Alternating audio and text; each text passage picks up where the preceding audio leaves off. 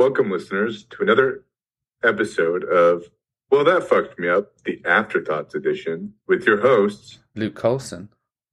and Kyle Wise. That was lovely. It was a great intro. I'm still stuck on the whole bit about we were just talking about. Imagine if you hadn't had your recovery and got your life back on track, and you woke up and you were in an alley, and the whole thing was in fact some sort of Jacob's ladder style premonition.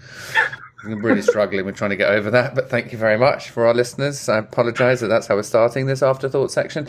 Um, we um, are discussing Walt's uh, episode, and if you haven't listened to Walt's episode, go back and listen to it now because it was awesome, and he was he was a fun guy. I would definitely wouldn't talking about alleyways. You wouldn't bump into him in an alleyway, would you? He's big. He was Yeah. big. He was like a big like he worked out. He's strong, but um, Yeah, not strong enough to avoid that crazy ass freak accident that happened to him. Back injuries are so nuts, man. Like, it doesn't matter how strong you are, if you got something with your back, like, you're done. Well, the the crazy thing is what he was talking about, like triple lift and fifteen hundred this and three five thousand trifectas, and I'm like, yeah, mm-hmm, yes, I'm, it's me and my like six pound Peloton weights. anyway, he was, you know, suffice to say, he's one of those guys at the gym eh, that lifts and lifts and listen, and and it's extraordinary that he could happily do that. But I guess in a way, maybe you're it's controlled and you're thinking about it and you know how to hold yourself and you know what weights you can um, bear in a way. Whereas this Yeah. was was he wasn't doing that. He was doing flooring Yeah. and he got up incorrectly. Like he literally stood up. Isn't that the craziest thing that you can do? In a way, it's a little bit like this is going to sound awful, and maybe I shouldn't bring it up on this podcast, but let's do it anyway. Michael Schumacher, greatest Formula One driver in the history of the world, went went round a track at 250, 300 miles per hour for his entire career, and then fell over whilst going at quite a slow pace on a skiing holiday, and has been in a coma ever since, you know, and that's just like the craziest thing, isn't it? Crazy. So, what do you think about that? What's the deal with that? And also back injuries, and also, by the way, listeners, he sent us some pictures. Um, maybe we'll post one of them. But that ruptured disc forcing its way inside his bo- body. Ugh. What do you think, Kyle? Yeah, I loved it. But, I loved it. That's weird. yeah, I am a weird dude. Um, Yeah. No, but I, it's funny because like you, you look at him and he's like such a capable man. Like he could like he's the guy you want to like call if you needed to like to lift something heavy and help you move or whatever. Yeah. And then like I got to imagine that you know he feeling that much in pain and that like not being able to move Hmm. like wearing on him mentally. Yeah, big time, especially when you're health and fitness and it's a daily thing. I mean, often athletes get quite depressed, you know, they need counseling and coaching through stuff like that, especially like like professional sportsmen too because it's one thing getting injured, it's the other thing is the psychological effects. You're quite right. You asked him a good question that's Yeah. like, like how did you feel when you were able to stand up after the operation and use those legs for the first time? And he was like that was the the greatest day of my life. The other thing, man, it, you ever think about like what it would be like if, let's say, you use your body at like your career, like all these professional athletes, like you were saying, or like, and then at some point you have to retire. Mm. Like, what do you do?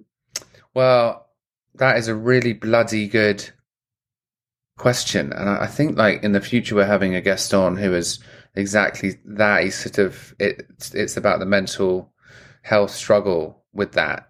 I think like if you if you if you're lucky, you go in, you remain in the sport, right? You become a coach, or you get affiliated with a team, or you become a TV pundit, or you do guest appearances, or whatever, right? But a Yeah. lot of these sports people, they're forgotten, especially the ones not at the very top of their game. They're forgotten. And the mental health, there's a few incidences of footy. I say footy, I mean soccer, but I don't like saying soccer because I'm English and we don't say soccer, we say football. Um, of, of, you know, them taking their own lives or really falling on hard times. Paul Gascoigne, Gazza being the most famous, just drinking themselves into oblivion. There was another um, ex-England footballer who who drank himself to death. There's obviously um, George Best as well. You know, there's all sorts of. It takes its fucking toll on you because you have the glory days, right? Yeah. And then suddenly they're gone. Anyway, yeah. we I mean, it- yeah. Sorry, go on. well, I was just gonna say, like, you know, if like you and I walk, Mm. and bike, Mm. use our thing, like Mm. kickflip Mm. skateboards, and Mm.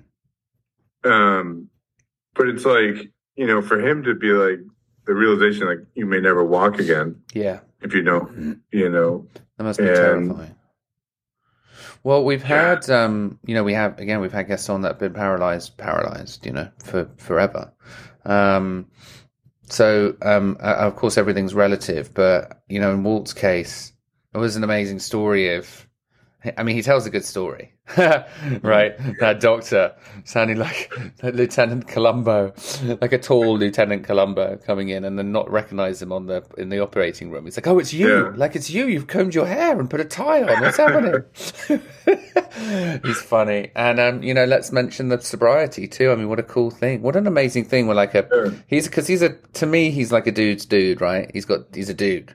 You know, it's the gym. Yeah. He's, he's, a, he's a dude, and he's family, and the, drinking with the friends, and it just takes all sorts, doesn't it? It's like he doesn't wasn't servicing him anymore. wasn't yeah, wasn't good. wasn't good for him. Good on him, I say. yeah. I mean, he was able to stop, right, and not burn down his life. Like I, I couldn't stop Well, he- I had to. Well, I think we were talking as well, like talk about like a, a freak accident and the use of heavy narcotics as painkillers. I mean, if you're right on the cut, if you've had a drink and drugs problem, that is we know firsthand, and certainly through people in our social circle, of that is one surefire way to get on back on a, back on the road to Yeah. to drugs again. You know, it can be a really I mean, easy he- way to slip up. He explained it. He's like, you know, you have the best high you ever had, and my mouth is watering. I'm like, oh yeah. I, I put on the sexy voice. I'm like, tell me more. That was like that's the la- unfortunately that episode was the last time we saw Kyle.